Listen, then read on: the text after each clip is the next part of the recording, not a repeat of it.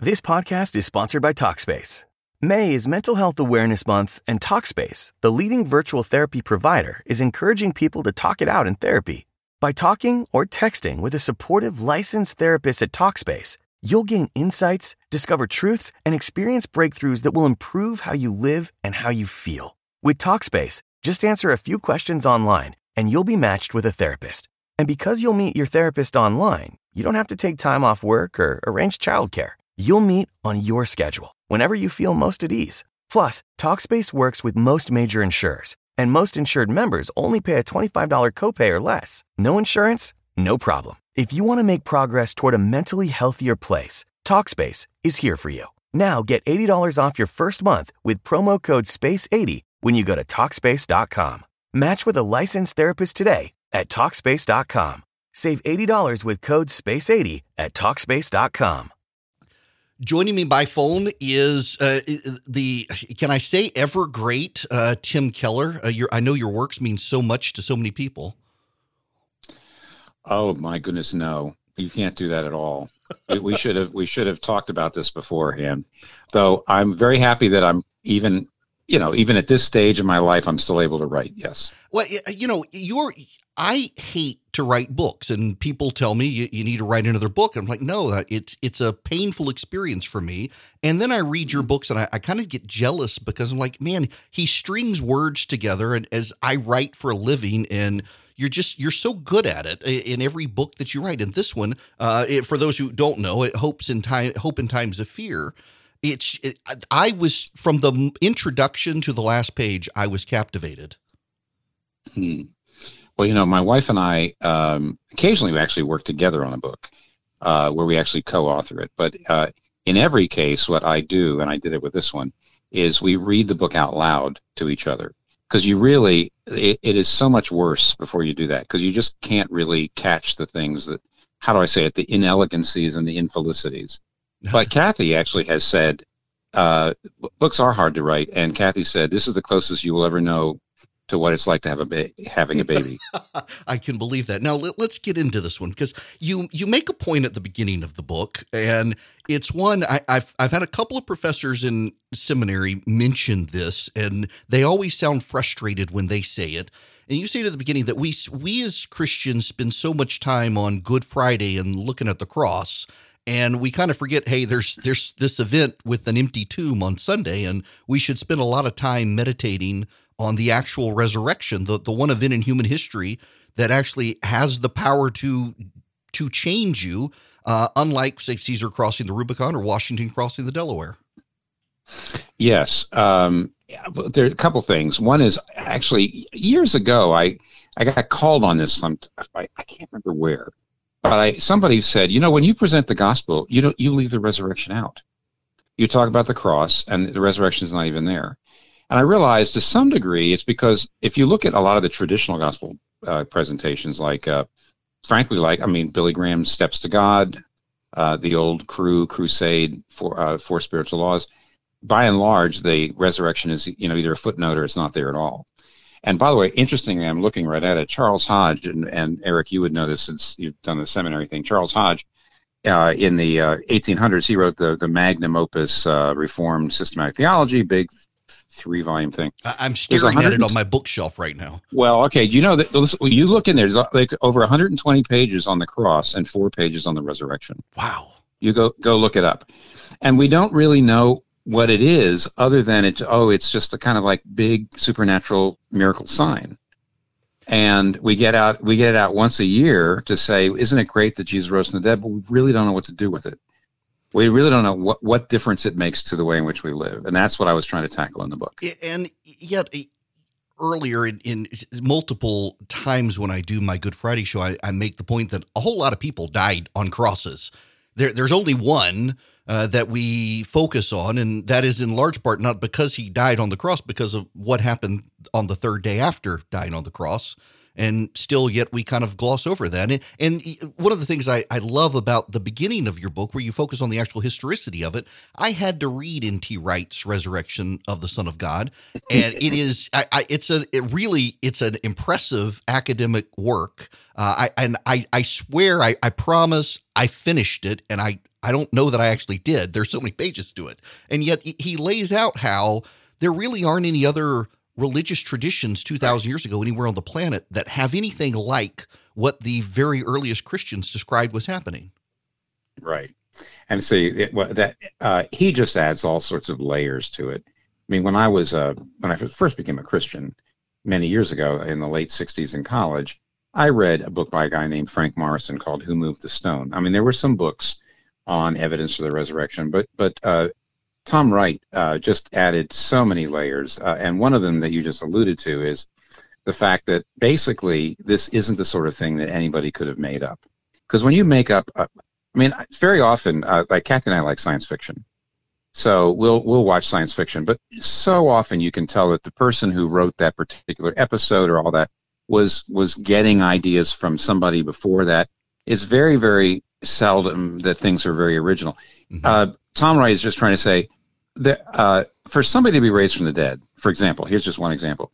It says the only times you have in any other literature, any other myths or legends, if somebody's raised from the dead, they're either uh, just resuscitated and they look exactly like themselves, right? In other words, mm-hmm. like Lazarus, he right. comes back from the dead. He says, "Oh, there he is," or else he's a radiant kind of, uh, you know, angelic creature. But the idea that somebody be raised from the dead and so different that you wouldn't recognize him as the same person, and yet so ordinary that you wouldn't think there's anything weird about him. He says, Who would have made that up? And he goes on through and just talks about that until you get, and then of course he talks about the fact that, you know, what would make Jews, who were the last people on the face of the earth, to be worshiping a human being as God? Almost immediately, they were worshiping God. I mean, the evidence is that it wasn't like it didn't. It wasn't an evolution. It wasn't like over the decades you know the, the legends grew they were immediately worshiping a human being as god and they're the last people on the face of the earth to do that. What happened? Well they tell you and then nt wright says okay and if you don't believe them then give me give me another uh, explanation. And he says at one level this doesn't sound like history because historians would say well we don't believe in miracles you know. Right. At another level it's good history. Because a good historian doesn't just say well it couldn't be. You have to look up for a historically possible alternate explanation to the birth of the Christian church amongst Jews. And he says, uh, if you don't have one, then you ought to at least be open to the possibility maybe you're wrong about miracles. So it's it's pretty powerful, and I only spent one chapter on it because I do feel that the the last 30 years or so, the, uh, the scholarship has really strengthened Christians' hands in belief in the resurrection. Yes. I think it, it really has, and it's his book was so powerful. And, and your, I, I have to say, you do a very good job of summarizing it and also highlighting the First Corinthians fifteen and the scholarly research we now have on that. And I, I, could spend all day on that, but I actually want to jump to the larger portion of the book on the meaning of it, yeah. particularly for yeah. something relevant to us today. Uh, it, towards the end, you talk about justice, but at the beginning, I was struck by something that I, I've been saying on radio, and you give better words to it that in the civil rights era, there was a lot of hope in the civil rights era. And now in the yes. social justice era, there's almost like a secular eschatology that we can't have salvation as long as these people who disagree with us are, are still allowed in the town square to debate us. And there's there's a lot of despondency it seems like without any hope in the social justice movement of today when the resurrection shows there is real justice. Yeah. I was gentle at that point uh, erick but i do think you do have to be a little careful as an older white guy uh, talking right. about what i see as the difference between Martin Luther King Jr. and the civil rights movement, which wasn't perfect, of course, there mm-hmm. isn't a perfect movement, but it, to compare that to Black Lives Matter, which is utterly secular, um, where the earlier movement there was a note of forgiveness. Uh, you never saw the the people. For example, you never saw the people who were marching and who were actually uh, and doing civil disobedience. You didn't see them screaming profanities at the police. You you did you. There was a note of reconciliation and of hope, and it was it was more Gandhian in a way. You know, Gandhi. I I just was looking at that old movie great movie Right. about his life, and I realized that you know he picked up better than I mean, he was a Hindu, but he really picked up the nonviolence thing to say we're not just being nonviolent. We are we're gonna we're gonna basically out virtue you. We're gonna out love you. We're gonna sit here and do the right thing, and we're gonna call for justice. But we're gonna be forgiving. We're gonna be kind. We're gonna be loving, and we're gonna embarrass you in a way. And boy, there's nothing of that. I I I do feel it's because the civil rights movement was led by ministers and people who were over, er, overtly Christians, and Black Lives Matter is not. And I'm not saying that Black Lives Matter is is not doing any good at all. I'm just saying that note's gone, and I do think it's dangerous because it, what it does is it doesn't really get, it doesn't win over the other side. And I, I actually, there's a book by called A Stone of Hope. It's a history of the civil rights movement written by David Chappell. Uh, it's a it's a you know it's an academic book, so it's not a you know it's not a, a page turner, but he basically says that largely speaking, the the segregationist lar- uh, South white people were were somewhat won over by the civil rights movement. Mhm. It wasn't just they didn't just power in with their with their legislation. They you know it, it embarrassed people. I I remember when I moved to Hopewell, Virginia in 1975. All my blue collar people in my church were white people, and they were mainly in their 40s, 50s, and 60s, and they had been segregationists. And, but most of them were actually told me they were embarrassed by the way they pre- uh, treated black people when they were younger. And they, the more they had thought about it, was this this really wasn't right, and this isn't the Christian way. So I, I do feel the civil rights movement was successful in winning hearts in a way that I don't know I see any hearts being won right now. Do you? No, It I, just I- feels I- like I see hardening hearts everywhere. I, I agree with you, and, and part of my frustration, and I've I've seen this interaction on social media involving you, is is I routinely now refer to what you've written about critical theory, and yet uh, you and I agree that there needs to be some level of racial reconciliation in the church. And every time I bring up the subject, well, well you're buying into critical theory, and and it's that people seem to have gotten so tribal even within the church on the issue. When I I think only Christianity can speak to uh, what's happening in society. There's neither Jew nor Greek. There's neither male nor female. We're, we're all one people in Christ. And everyone seems to be lost to that message and also to the message of hope, which I, I, I don't mean to ramble there, but so uh, full disclosure, earlier today I had to get my eyes dilated and I cannot now read on the page where it was. But at the introduction, you, you mentioned that, that hope, the, the Greek word, the, the English word hope doesn't really capture the, what Right. hope means in the Greek in the Bible of profound certainty. Yeah, uh, the uh, the elpis, the the Greek word really means confidence, and that is not what the word hope means in English at all. In fact, I, I- but there's no way around it. Mhm. Hope sounds very positive, so I can't not use it. In fact, I, I even thought about saying, you know, confidence in times of fear. That doesn't work, does it? I mean, Right. you're you know you're you're a communicator. That just that doesn't have the same resonance. And yet, the word hope in English means I'm not sure of it, but I'm hoping for it hmm and that's actually not what the greek word means so there's a little bit of a it's a it's a problem it, it- it's by the way it's a little bit like the uh, the word peace in the bible as you know the word peace usually means an as, absence of hostility whereas the if it translates shalom which is the hebrew word is a much richer word it means full flourishing and so we have a translation problem there Yeah. uh, but hope means confidence and assurance yes well, and and this gets into the the squabbling, I guess, within interdenominational and intra-denominational aspects of racial reconciliation. That it it seems like there's a perfect space for the gospel message, and one side doesn't want to hear it, and the other side is is afraid if you even bring it up that somehow you're you're talking about things that aren't appropriate in church, and I just I, that frustrates me these days.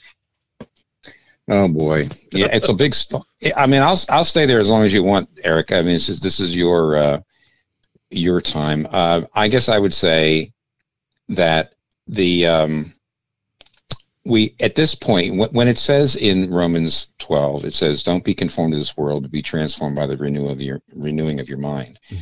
It is really saying, um, be careful that you don't let the thought categories of this world uh, control your Christianity. You might think that you're being a Christian, and yet you're really letting the world, rather than the Bible, for example, uh, set the pace for you. And I think when you do have, for example, when you do have in the Bible, um, on the one hand, you've got plenty of discussion in the Bible about caring about the oppressed um, and the poor, caring about them. Uh, you also have plenty in the Bible about the fact that you're not supposed to, uh, uh, that, you know, in Christ, where there's no Jew or Greek, no male or female. That doesn't mean the distinctions aren't there. I mean, Paul was very, very uh, happily Jewish. Mm-hmm. He talks about it. He was proud to be Jewish in Romans 9. So when it says in Christ there is no Jew or Greek, he, it doesn't mean he wasn't proudly Jewish. What he actually meant was, at that point, what he was trying to say is, is the barriers, the cultural barriers have just come down. And when I become, if you're a Greek Christian and you're a Jewish Christian, then the bond between the two of you is stronger than it is uh, between you and a non-Christian Greek or non-Christian Jew. In other words, that becomes the most important thing. So in Christ, we can have this this uh, overcoming of racial barriers. In Christ, we need to care about the poor. And the danger is the Bible talks about these things, but because the left and the secular left has almost branded those things as this, those are those are our ideas. You just have a lot of conservatives who just don't want to go there right. at all. They don't want to talk about it at all. And at that point, I'm saying, are you really letting the Bible dictate, or are you really letting the world's politics dictate?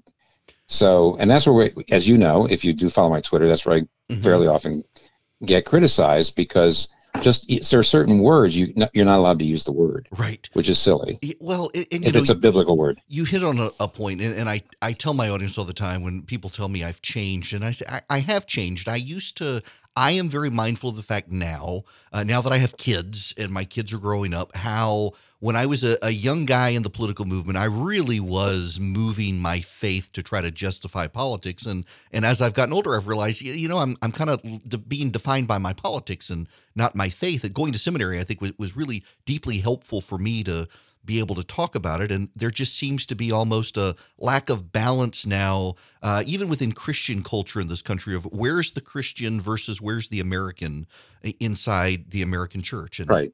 I'm not sure yeah. we have a lot of people who found the balance right now. No, I don't think so. Uh, I, here's another way to think about the balance. That's one right there. Another way, and this is here, I'm going to get a little theological on you, but I think uh, you might appreciate this. Um, so, sorry, for example, if if I if I critique uh, critical race theory as a system, and I, I do, you know, as a system, as a as a kind of as as on the paper actual system, I see huge problems. But then you actually have critical race theorists, and these are actual people who are actually never completely consistent. By the way, mm-hmm. they're not the same thing as the system. Um, and I remember years ago, I, I wrote a paper for Dr. Roger Nicole. I don't know if you even know who he was, uh, uh, Erick. He did actually teach at Orlando RTS Reform Seminary in his in his uh, old age, but he was my professor at Gordon Conwell. I wrote a paper for him in which I kept, I would I would wrote a paper and I went in to talk to him about it because he gave me some bad marks on it, and I said, well, the Calvinist and the Arminian, as you, most of your listeners know, Calvinism mm-hmm. believes in predestination, Arminians believe in free will, no predestination, and I was saying the Calvinist would say this and the Arminian would have to say this, and then the Calvinist would have to say this.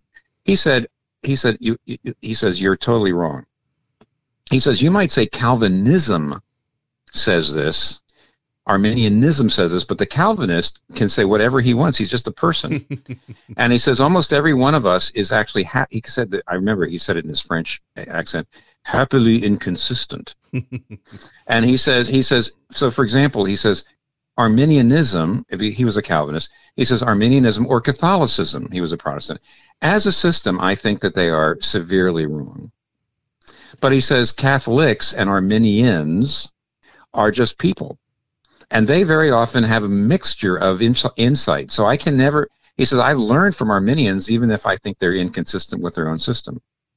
And so the danger here is if you ever listen to somebody who might be a critical race theorist, could I ever learn from them? I think the answer is yeah, I might learn from them. Why? Because they're people. And people are very often I would say, as Christians, Erick, you and I are nowhere near as good as our true beliefs should make us. Right. But I would actually say, and this is this is actually a doctrine uh, in, in Reformed theology, it's called the doctrine of common grace, that non Christians are never quite as bad as their wrong beliefs should make them because they are made in the image of God, and they they actually uh, Romans two says they do have consciences that do know something about God's moral law, uh, even if they hold it down somewhat. Uh, it says in Romans one, and therefore to ever say, on the one hand, I feel like the liberal Christian tends to not be willing to critique critical race theory severely enough as a system. But on the other hand, the conservatives don't want to ever listen to anybody at all who has anything to do with it. Almost, they're they're making the mistake that I made that Dr. Nicole called me on, and that is to say, to say you can't learn from a person is really wrong, even if you critique the system. I think that's a that's well said. Uh, before I let you go, I want to move this back to the book. Uh, you know, I, have I've mentioned to you my wife has cancer. I know you're battling cancer. First of all, I, will get uh, yelled at and lots of hate mail if I if I don't ask you on the radio how you're doing. Well, I've got pancreatic cancer, which mm-hmm. is um, uh, the stats are really bad for that, um, and and yet here's the good news: uh, eighty percent of pancreatic cancer uh, victims, I guess you could say, eighty percent die within a year to a year and a half of diagnosis.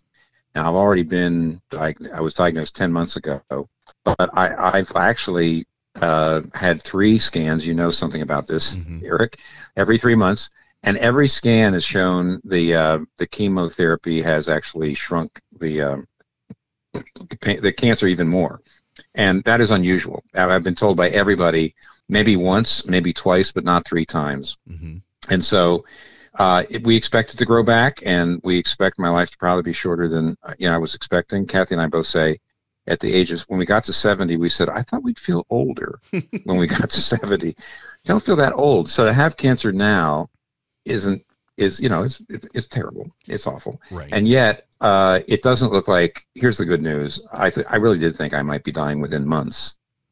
But uh, no it doesn't look like it. That's all. I'm just saying the first year has been unusually good uh, and i'm just we're just praying that uh, and i feel pretty good. Good. We're just praying that we keep up but as you know that could that could turn anytime right. So. Well and and that gets me then back to your book hope in times of fear uh, and the meaning of, of Easter and the resurrection and the life everlasting. I, I have so many people who are atheists who I encounter in social media, and they say, How can you believe in a God who would let your wife go through something like that? And, and I always try to, as, as graciously as I can, say, Well, you know, he went through something really bad himself. Right. He loved us so much and he conquered it. So I know that my wife is a believer.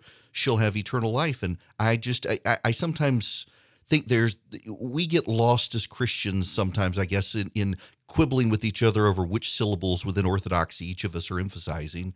And yeah. we forget yeah. there's such a brilliant, brilliant, hopeful message that we have to share with the world. Yeah, um, and, and another way to that's a, that was a great answer to the the people who are asking you that question. I think that's the first answer, the best one, which is to say, even though we don't understand the reason why my wife or why I have I'm suffering in this way, we do know, uh, unlike any other religion, you see, if you don't believe in God, then you what you know what your suffering's meaningless. It's just part of strong eat the weak, survival of the fittest, nature's red in tooth and claw. It's meaningless if there is a God, then you have these other religions, but we have the only religion in which God has actually come into the world uh, in Jesus Christ and suffered with us, showing that he cares about us and showing that he's actually going to do something about it in the end. Now, we don't always know exactly why this or that is happening. I'll just give you a real quick example. Is when I went down to, to Washington, D.C. for cancer treatment, uh, we stayed in the home of uh, somebody's home that was not there at the time. Uh, we left some of my books there. Uh, the person uh, picked up the books when they got back, the owners, and these were people who actually weren't that interested in Christianity, but read the books and got very interested, and talked to some of their um, their believing uh, uh, siblings about it, and then the siblings called Kathy and said, "I can't believe." Hmm. That I'm being asked to talk about this. I, I'm sitting there saying, you know what? When people say why did Tim get cancer? And the answer is I'll bet you there's at least 200 million reasons, good reasons, that we have no idea about. Why couldn't there? Maybe there's 300 million. Because everything's connected to everything else. Mm-hmm. Uh, the only thing I know is, even though I don't know why I've got cancer, I know I don't know the reason why, but I do know what the reason isn't. It isn't that he doesn't love me, because he came and he died for me, and then rose again to give me an absolute confidence that if I and when I die, I'll be with him. Wow, I I I think that's a, a perfect stopping point. I, to your point though, I, I will just share this story with you. I've, I've mentioned this on air before that my wife was given six months to live in 2006, and thankfully they mm. misdiagnosed her. But it was the 2006 misdiagnosis that led the Mayo Clinic to call her 10 years later and say, we think you're going to develop lung cancer or you may have. And and it was the same day I was rushed into the hospital expecting to die. My lungs had filled up with with uh, blood clots. So my wife is being told she has cancer on the same day they're telling me I've got probably 24 hours to live. Uh, thankfully we both survived but I, I told the story on radio one time and I had a guy come up to me at an event and he said I just want you to know uh, I was diagnosed with cancer I found out my girlfriend and my best friend were having an affair. She was pregnant. And as I was telling her that I had cancer, she interrupted to tell me she was moving in my, my boyfriend. And I was headed off to commit suicide and heard you tell your story on radio and thought, you know what? My life really isn't that bad. And I feel like, you know, if, if, there, there's one turn of strange events in my life to be able to share the story. I might have saved somebody's life just in sharing the story. No, no, that's right, exactly. And I mean, and you know, that's not the reason. I mean, that's right. not a sufficient reason. But uh, just like just like the fact that this woman, you know, might be coming to faith because I left some books there. But what I'm trying to say is, cumulatively, there could be hundreds right. of millions of reasons, and that's the reason why how silly it is for us to doubt, mm-hmm. especially when the main thing is the cross and the resurrection. That's what convinces me that he's got good reasons for what he's doing. I agree with that. I I I could spend all day, but your time is is precious, and I've only got so much airtime on radio. So I appreciate you so much uh, taking the time to talk to me, and I really did just appreciate the book so much. Thank you.